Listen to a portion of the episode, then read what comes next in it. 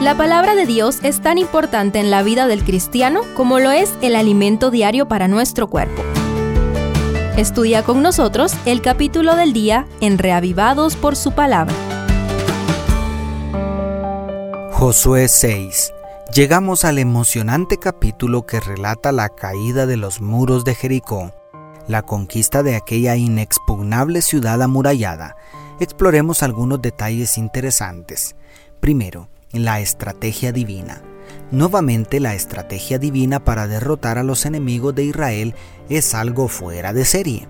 Pero lo que para cualquier líder militar pareciera una locura, funcionó a la perfección. Todo indica que los días de la circuncisión y la fiesta de la Pascua fueron interpretados por los habitantes de Jericó como parte de un sitio a la ciudad, como vemos en el verso 1. Ahora la orden divina fue que marcharan alrededor de los muros de la ciudad, haciendo sonar siete trompetas una vez cada día por seis días, y el séptimo harían lo mismo siete veces, como dicen los versos 3 al 5. Asombroso, ¿verdad? Para mí es más asombrosa la fe que requería Josué y el pueblo de Israel para someterse a semejante plan de invasión. ¿Cómo habrías reaccionado tú al escuchar de labios de Josué esta planificación? Segundo, ni un solo dedo humano. Los hombres de ciencia han ideado muchas teorías para explicar lo inexplicable, pero la muralla cayó de un solo golpe hacia adentro y solamente la partecita donde estaba la casa de Raab quedó en pie. Ni un solo dedo humano tocó el muro una fuerza invisible lo derribó con tal poder que tanto para los israelitas como para sus enemigos no quedó ninguna duda que un poder divino actuó aquel día. Definitivamente, los planes de Dios son más altos que los nuestros, como está escrito. Si tú hubieras estado ahí, ¿cuánta confianza habrías adquirido en Jehová de los ejércitos?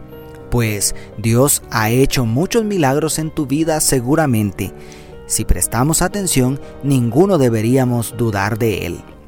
Tercero, toda la gloria para Dios. Tal como prometió en el verso 2, literalmente, Dios entregó en manos de Josué y su ejército la ciudad de Jericó. Los israelitas recibieron en bandeja de plata la ciudad inconquistable.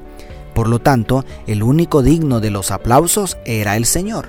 La ciudad estaba condenada al anatema porque había agotado el tiempo de gracia que el Rey de Reyes le había concedido.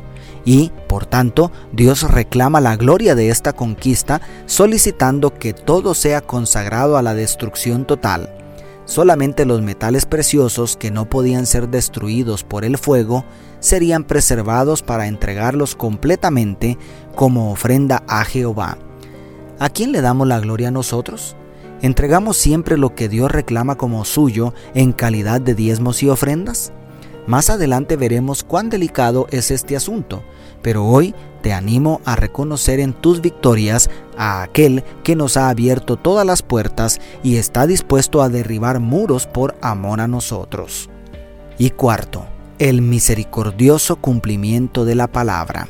Otro detalle que no podemos dejar de mencionar es la manera en que los israelitas cumplieron el pacto establecido con Raab, la ex prostituta y toda su familia que se refugió en la casa de la muralla fueron rescatados del anatema. Sin embargo, en respeto a la ley que Dios había inspirado a Moisés, la dejaron fuera del campamento hasta que cumpliera los días de purificación.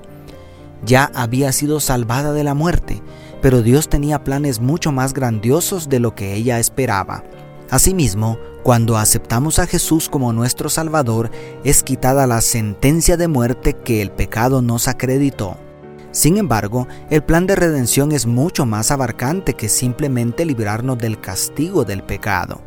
Dios quiere que seamos aceptados como parte de su reino eterno y que nos unamos al linaje de Cristo como lo fue Raab. Y hablando de cumplimiento de palabra y los certeros designios divinos, la maldición de Josué sobre Jericó, más adelante veremos que se cumplió al pie de la letra. Por tanto, podemos confiar completamente en las promesas y la salvación que Dios nos ofrece. Dios te bendiga, tu pastor y amigo Selvin Sosa.